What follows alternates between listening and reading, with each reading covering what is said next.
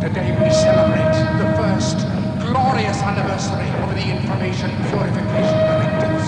We have created, for the first time in all history, a garden of pure ideology, where each worker may bloom, secure from the pests of vain contradictory thoughts.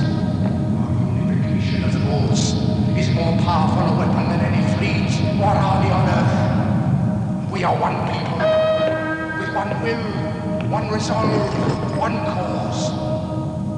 Our enemies shall talk themselves to death, and we will bury them with their own confusion. We shall prevail. On January 24th, Apple Computer will introduce Macintosh. And you'll see why 1984 won't be like 1984. The sex instinct will be eradicated. We shall abolish the orgasm. There will be no loyalty except loyalty to the party. But always there will be the intoxication of power. Always, at every moment, there will be the thrill of victory, the sensation of trampling on an enemy who is helpless. If you want a picture of the future, imagine a boot stamping on a human face forever.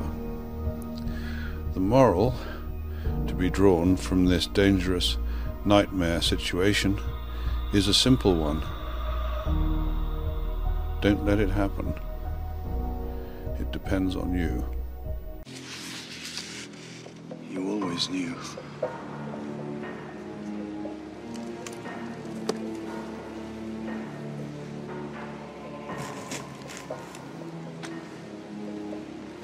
Being poor, I've only my dreams.